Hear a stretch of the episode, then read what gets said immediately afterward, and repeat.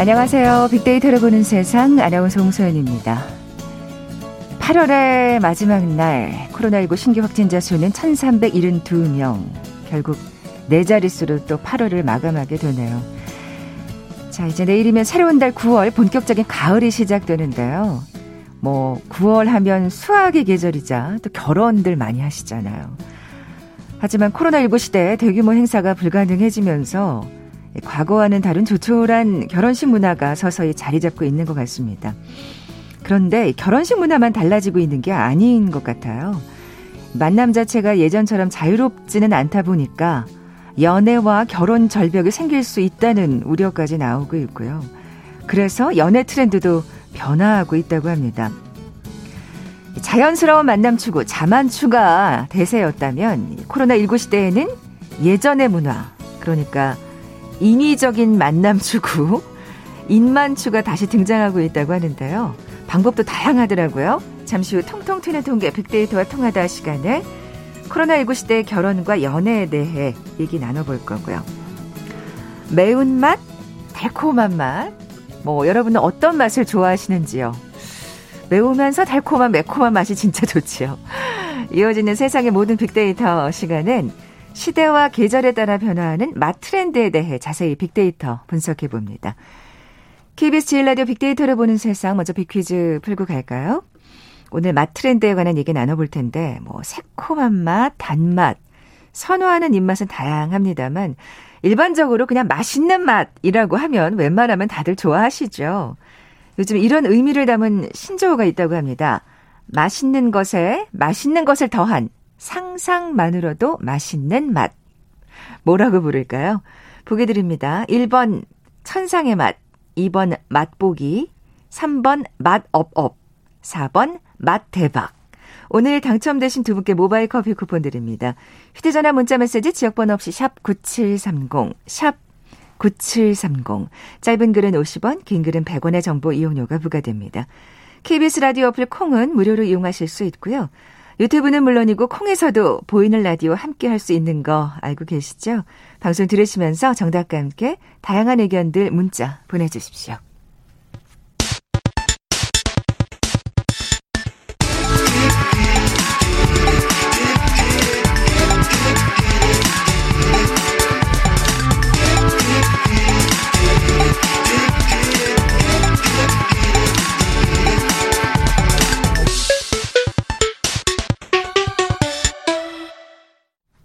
데이터와 차트로 세상을 보는 시간이죠. 통통 튀는 통계, 빅데이터와 통하다. 디지털 데이터 전문가 김원식 박사 나와 계세요. 안녕하세요. 네, 안녕하십니까. 어, 오늘 이 코로나 시대 연애와 결혼에 대해 얘기 나눠볼 텐데, 이 코로나 때문에 우울해진 게, 네. 뭐, 여러 가지가 있겠지만, 참 이 연애와 결혼도 마찬가지인 것 같습니다. 네, 그렇습니다. 아, 소개팅마저 가뭄이다 이런 얘기가 많이 아, 나오고 있는데 예, 만날 예. 기회가 덜하기 때문이죠. 소개팅 가뭄 이것도 연애 결혼마저 어, 절벽이다 이런 얘기까지 나오고 있는데 그렇지만 가족들의 결혼 압박은 여전하다라는 어. 것이죠. 에, 그래서 참 걱정이 많은데 아, 실제로 음, 코로나19 유행 이후에 얼마나 아, 이렇게 만남의 기회가 없는지를 KDI 국제정책대학원 연구팀이 한 조사를 해봤어요. 25세에서 49세 미혼 남녀 600여 명을 대상으로 조사를 해보니까 응답자 가운데 78.1%가 지난해 2월 이후에 1년 동안 새로운 이성을 만나거나 소개받은 경험이 없었던 음. 것으로. 그러니까 한 10명 중에 8명은 없었던 것이고요. 왜 아니겠어요? 사실은 네.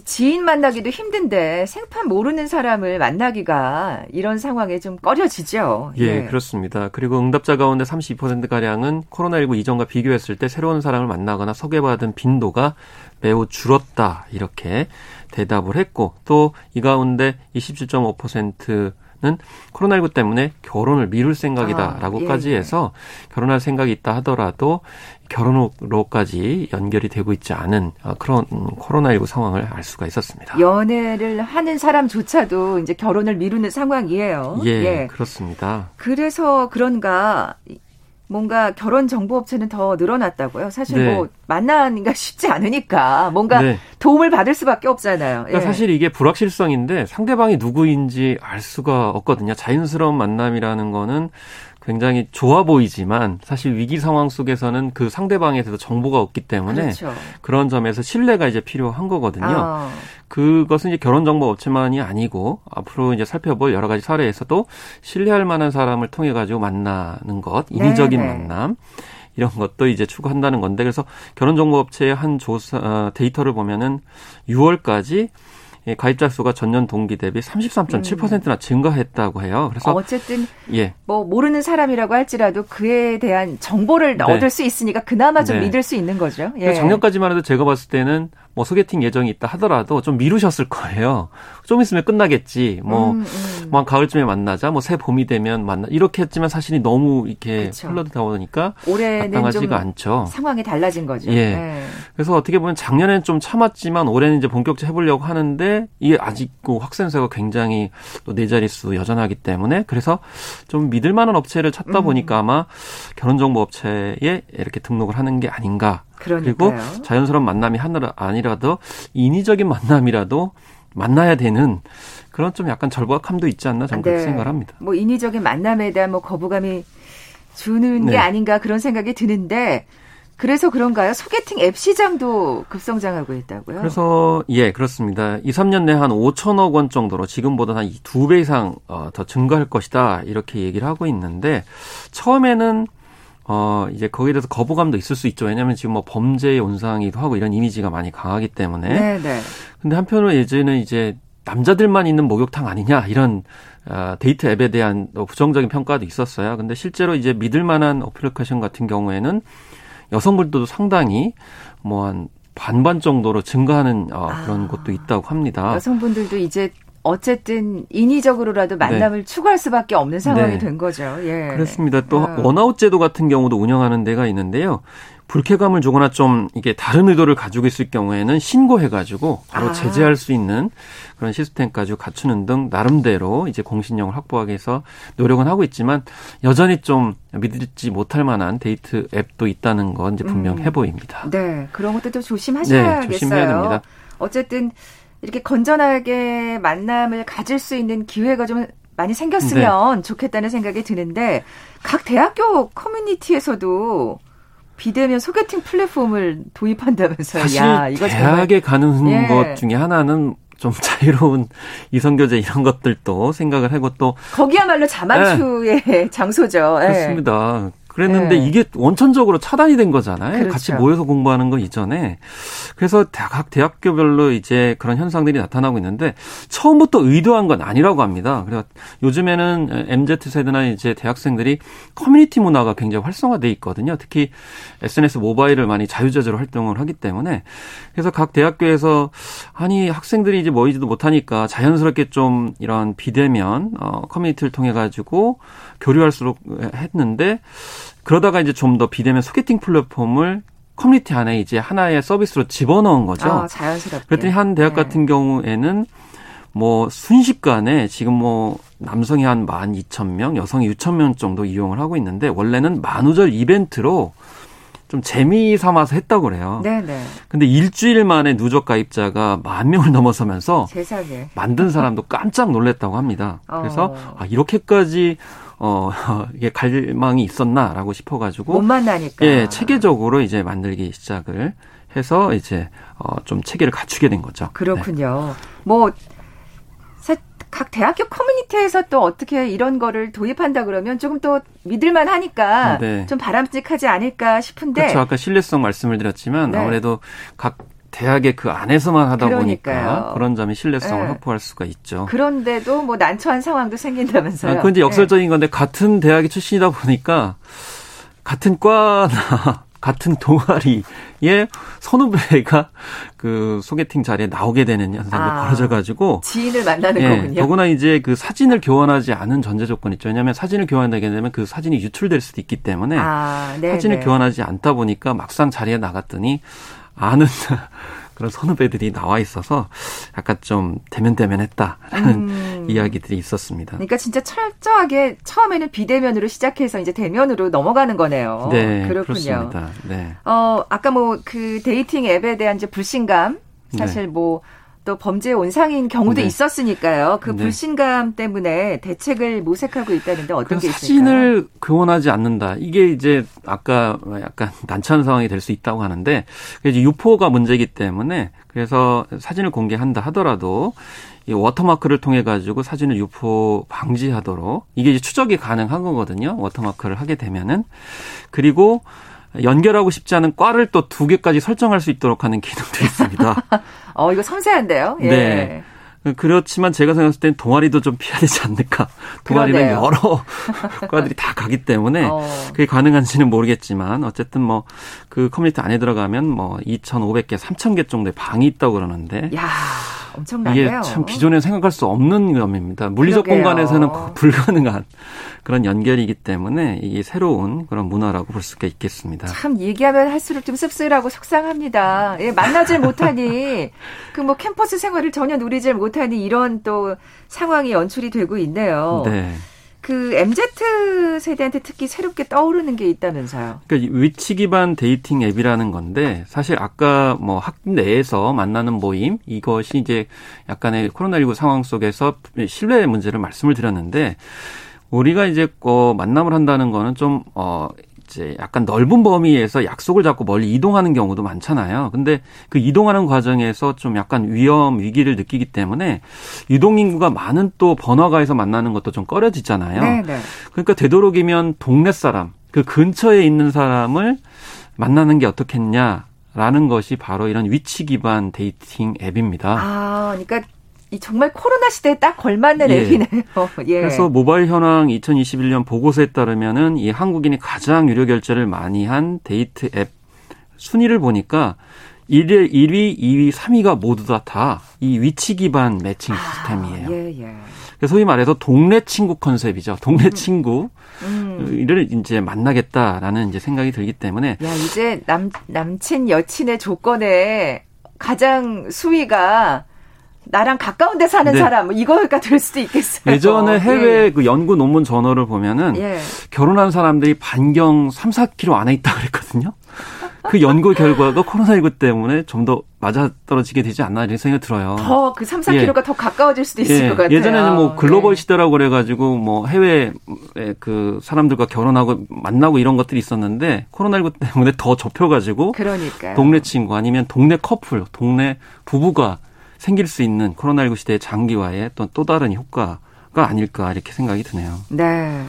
뭐 사실 이런 상황은 우리나라만의 문제는 아니겠죠. 네. 결혼과 출산이 줄은 게 정부가 데이트 앱을 내놓은 나라도 있다면서요? 이란입니다.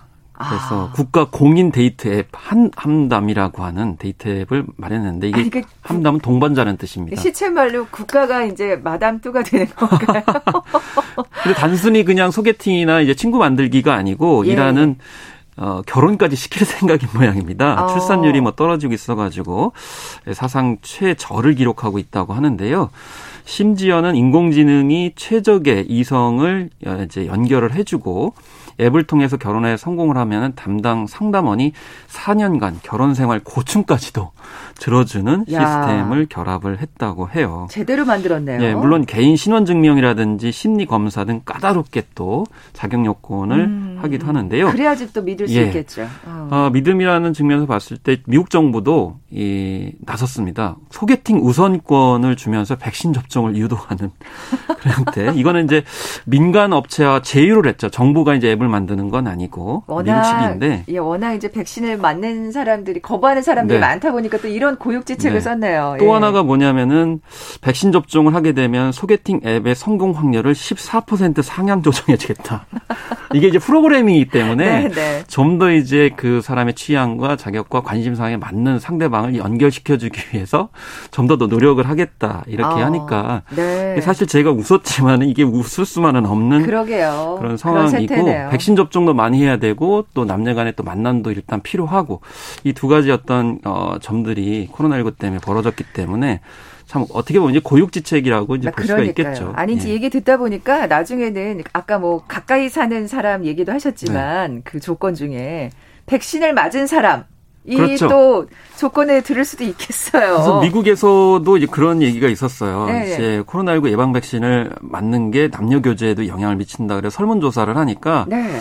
예, 지난 5월에 설문 조사였는데 응답자의 30%가 예방 백신을 접종하지 않은 사람과는 데이트를 하거나 관계를 맺지 않겠다. 아, 왜, 왜 이렇게 얘기를 네, 했고요. 불안하니까. 아무래도 이거는 백신 접종이 더 많아질수록 아마 이거는 더 이제 증가하지 않을까 이렇게 음, 생각이 듭니다. 그러네요. 왜냐하면 처음에는 백신 접종에 대해서 약간 긴가민가 아닌가 생각이 들었을 텐데 예, 이런 점이 또 우리나라에서도 현상으로 나타나지 않을까 싶습니다. 어, 저희 같은 경우엔 더 그럴 것 같아요. 사실 뭐 거, 백신에 대한 거부감이 좀 상대적으로 서구권보다는 네. 좀 덜한 편이니까 반드시 맞은 사람을 만나겠어요. 뭐 그렇죠. 뭐 이런 게 그렇죠. 요즘에 돌파감도 있기 때문에 그런 예. 점에서 더욱 그렇습니다. 맞아요. 아까 이제 우스갯소리로 마담도 얘기를 했는데 진짜 그 오프닝에서 말씀드린 대로 이제 자만추가 아니라 인위적인 만남 추구, 인만추가 새로운 문화로 떠오르고 있다고요. 그렇습니다. 그래서 네. 이뭐 과거 남녀를 중매하던 사람을 이제 마담뜨라고 얘기를 하게 되는데 네, 네. 이용자가 사람들에게 쪽지 등으로 자기 소개를 이제 하게 되면 이것을 이제 엮어주는 사람이 생긴 거죠. 그 사람은 예 물론 돈을 받지는 않아요. 예, 자발적으로 네. 이렇게 하는 건데 대학생 커뮤니티에서도 미팅 소개팅 게시판이 인기가 높은데 여기에 이제 주선자가 있는 거죠. 그래서 양쪽의 정보를 보고 연결을 아. 해주는 거고 또 각 대학별로도 이렇게 연결을 해주는 분들이 있는데 그런 분들이 연결해주겠습니다라고 하면은 뭐 보니까 많은 분들이 여기에 신청을 한다고 그러고 그 대학교뿐만이 아니고 직장인 커뮤니티에서도 이렇게 일종의 네, 마담투가 등장을 해서 지인 소개팅을 여러 개 이제 주선해 주는데 처음에는 그냥 주변 사람들을 이렇게 하다 보니까 나중에는 너무 많으니까 아 이제 공식적으로 이게 런칭을 하는 그러니까 공식적으로 체계화는 그런 사례도 나오고 있는 등 이게 좀 보통 심각한 문제는 아닌 어, 것 같다라는 그러게요. 생각이 좀 들어요. 예. 왜냐하면 어쨌든 중요한 거는 그 사람이 별도의 이익을 취한 건 아니지만 그 사람의 신뢰성 문제는 여전히 중요해 보인다라고 볼 수가 있겠습니다. 아니, 근데 주변에 이렇게 이른바 오지랖 넓은 사람이 있으면 정말 좋겠어요. 마당발이 넘은 사람이라고 얘기하죠. 그러니까요. 네. 네. 전에는 마당발이 넓은 사람이 물리적인 공간에서 이렇게 활약을 했는데 예, 이렇게 비대면 상황 속에서는 그러게요. 인터넷에서 이런 분들이 활약하는데 이런 분들은 음, 커플들이 맺어졌을 때 얻는 만족감으로 굉장히 만족을 한다. 어. 이렇게 얘기를 하니까 이런 점들도 새로운 현상입니다. 그러게요. 이렇게 오지랖 넓은 사람이 주변에 없는 경우에는 스스로 나서는 사람도 있네요. 그래서 말 그대로 자신이 자신의 주선자가 돼서 소개팅을 성사하는 것을 야. 이제 셀프 소개팅이다 예, 이렇게 예. 얘기를 하는데 이 자신을 소개하는 글과 함께 이상형을 적어가지고 예, 글 쓴 걸 보고 나타나게 되면은 소개팅이 진행이 되는 것인데 어, 어뭐 사실 음, 지인이 주선한 소개팅의 경우에는 소개해준 사람 때문에 좀 부담스러운 경우가 많지 않습니까? 네, 네. 그거에 상관없이 할 수 있다는 점에서 봤을 때 참 이것도 요즘 젊은 세대의 새로운 특징이 아닌가 이렇게 아, 생각을 그러게요. 해봅니다. 정말 다양한 그러니까 이 코로나 19 시대에 더 다양한 이제 만남을 시도하는 예, 모습들이 나타나고 있는데 뭐 그 밖에도 다양한 사례들 좀 짤막짤막하게 네. 소개해 주세요. 저 일단은 이제 줌 게팅이라고 하는 아, 그런 용어가 있는데요. 요즘에 수업이나 어, 이런 모임들을 플랫폼 줌을 통해서 많이 합니다. 그렇죠. 그러다 보니까 예. 이 줌을 활용을 해가지고 학내 커뮤니티에 자기소개를 올린 뒤에 연락 원 이성과 직접 대면하지 않고 줌을 통해서 만나는 줌게팅이 있고요. 음. 이걸 또 응용한 또 업체까지 생기고 있어요. 어. 뭐냐면 신청을 하게 되면은 15분 간격으로 4명을 소개를 해준다고 합니다. 15분씩 이렇게 만나서 그 마음에 드는 사람을 선택을 한다고 하니까 네네. 네. 참 이게 기존의 관점에서 봤을 때는 야, 한 시간에 네 명을 만나는 셈인데. 아니, 단체 미팅으로 이렇게 돌아가면서 그 왜 영화에도 있잖아요, 보면. 그렇죠. 개개인은 이제 한 사람씩 만나는데 사실은 그 안에서 여러 명을 이제 그렇죠. 돌아가면서 만나게 그렇죠. 되는 예, 예. 그런 상황이고 예. 또 요즘에 온라인 강의실에 하다 보니까 여기 개인적으로 이제 어, 어, 톡을 보내거나 뭐 아, 뭐 쪽지를 보내는 그런 상황이 음. 있죠. 이것도 마찬가지로 대학 내에서였던 믿을 만한 신뢰성 관점에서 봤을 때 예, 이제 이용을 하게 되겠고요. 그다음에 음성 블라인드 소개팅이 있습니다. 이런 요즘에 이제 많이 화제가 됐던 그런 소셜 네트워크 서비스인데 음성으로만 그렇게 아, 모임을 네네. 갖는 그런 서비스가 있었잖아요. 그렇기 때문에 대화 내용도 저장하지 않고 누군지 잘 뭐 파악이 안 되고 익명성 속에서 그리고 초대장을 받아야 이 대화방에 입장할 수 있기 때문에 그런 점에서 믿을만 하니까 아 이런 또 음성 어, 블라인드 소개팅, 그러니까 음성으로만 좀 가리고 소개팅을 하는 그런 형태도 이제 등장을 하고 있습니다. 네 그리고 네. 최근에는 테마형으로 MBTI를 활용한 그런 소개팅 아, 서비스도 등장을 하고 있습니다. MBTI라는 게 심리 유형 검사잖아요. 이게 융이 이론적인 배경을 만들어 가지고 예. 예, 심리 성격을 분석하는 건데 요즘 MZ 세들이 엄청 엄청나게 많이 봅니다. 예, 예, 예, 그러니까 이 MBTI 심리 유형 검사를 한 다음에 자기와 맞을 수 있는 성격 아. 유형을 아. 연결을 해 주는 거죠. 아, 그렇기 때문에 이게 MBTI가 좀 마담뚜가 되는 거네요. 그렇습니다. 어, 어. 그래서 매칭 성공률, 그러니까 연결 성공률이 뭐 82%나 된다라는 네, 그런 분석이 있어요. 이건 꼭 정확한 건 아니겠지만 네, 네. 아무래도 성공 확률을 높게 하기 위한 그런 어떤 안전장치가 아닌가 이런 네. 생각이 좀 듭니다. 참 뭐 다양한 지금 이 코로나 시대 만남의 사례들을 살펴봤는데 무엇보다도 이제 정말 빨리 다 백신들 맞고 네. 그냥 얼굴 보고 만났으면 뭐 제가 이게 또 아날로그 세대라 그런지 네. 모르겠습니다만 그런 또 바람이 드네요. 예, 진짜 예. 4인 이상이 백신 접종 완료한 사람들끼리만 만나도 단체 소개팅이 될 수 있기 때문에 그런 날이 빨리 좀 왔으면 좋겠다는 생각이 네. 듭니다. 자, 지금까지 통통 튀는 통계 빅데이터와 통하다 디지털 데이터 전문가 김원식 박사와 함께했습니다. 고맙습니다. 네, 감사합니다. 잠시 정보센터 헤드라인 뉴스 듣고 돌아올게요.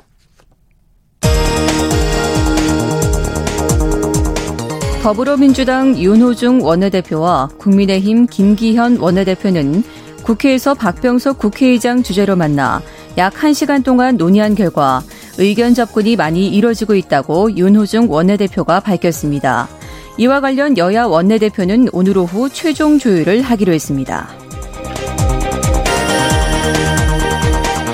문재인 대통령은 내년도 예산안을 604조 4천억 원으로 편성했다고 밝혔습니다. 문 대통령은 확장적 재정 정책을 통해 국가적 위기 극복과 선도형 경제 전환에 박차를 가하고 있다며 이는 전 세계가 위기에 대처하는 공통된 방식이라고 강조했습니다.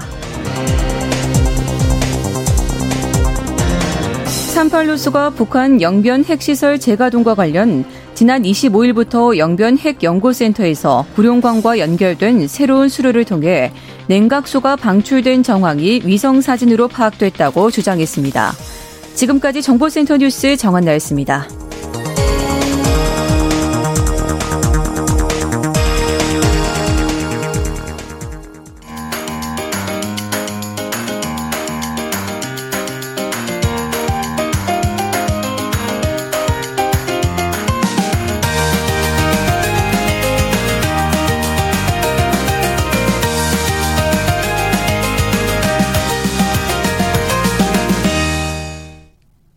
궁금했던 모든 화제와 이슈를 빅데이터로 분석해보는 시간이죠. 세상의 모든 빅데이터. 마이테이스트 민정 대표 나와 계세요. 안녕하세요. 네, 안녕하세요. 네, 빅퀴즈 다시 한번 내주세요. 네, 오늘 맛 트렌드에 대해서 이야기를 나눠볼 텐데요. 입맛은 다양하지만 일반적으로 맛있는 맛이라고 하면 웬만하면 다들 좋아하시죠. 요즘 이런 의미를 담은 신조어가 있습니다. 맛있는 것에 맛있는 것을 더한 상상만으로도 맛있는 맛. 힌트를 드리자면 맛이 없을 수 없는 조합이라는 뜻인데요. 맛이 없을 수 없는 조합. 예. 네, 저의 이것 조합은 전통의 조합 치킨과 맥주입니다. 네, 무엇이라고 할까요? 1번 천상의 맛, 2번 맛보기, 3번 맛업업, 4번 맛대박. 아, 치맥. 저 갑자기 침이 넘어갑니다. 네. 자, 오늘 당첨되신 두 분께 모바일 커피 쿠폰 드립니다. 정답 아시는 분들 저희 빅데이터를 보는 세상 앞으로 지금 바로 문자 보내주십시오. 휴대전화 문자 메시지 지역번호 없이 샵 9730. 짧은 글은 50원, 긴 글은 100원의 정보 이용료가 부과됩니다. 자, 오늘 맛에 관한 얘기 나눠볼 텐데, 우리가 느끼는 맛의 종류가 딱 다섯 가지 뿐이라면서요. 네, 예. 사람마다 이제 좋아하는 맛도 다 다르고, 또 같은 음식을 먹고도 느끼는 맛이 차이가 날 만큼 다양한 맛이 있다고 우리가 생각을 하는데요. 혀로 느낄 수 있는 맛은 네 가지라고 합니다. 단맛, 짠맛, 신맛, 그리고 쓴맛인데요. 우리가 좋아하는 매운맛은 미각이 아닌 통각이고요.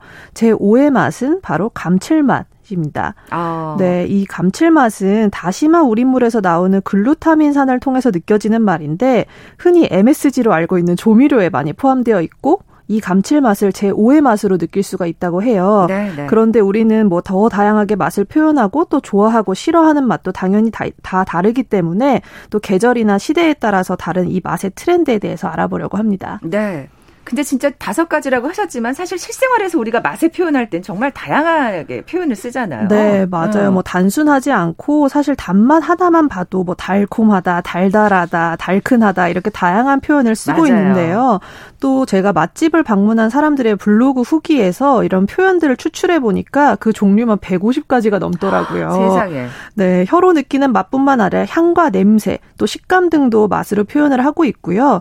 또 깊은 맛, 슴슴한 맛, 이렇게 건강한 혹은 자극적인 맛과 같이 오감으로 느껴지는 것을 맛으로 표현하고 있고 또 젊은이들 입맛, 할매 입맛처럼 세대와 관련된 맛도 많았습니다. 네, 잠시 코로나19 관련 브리핑 듣고 오겠습니다. 우리의 방역과 의료 체계는 이를 감당해내고 있습니다.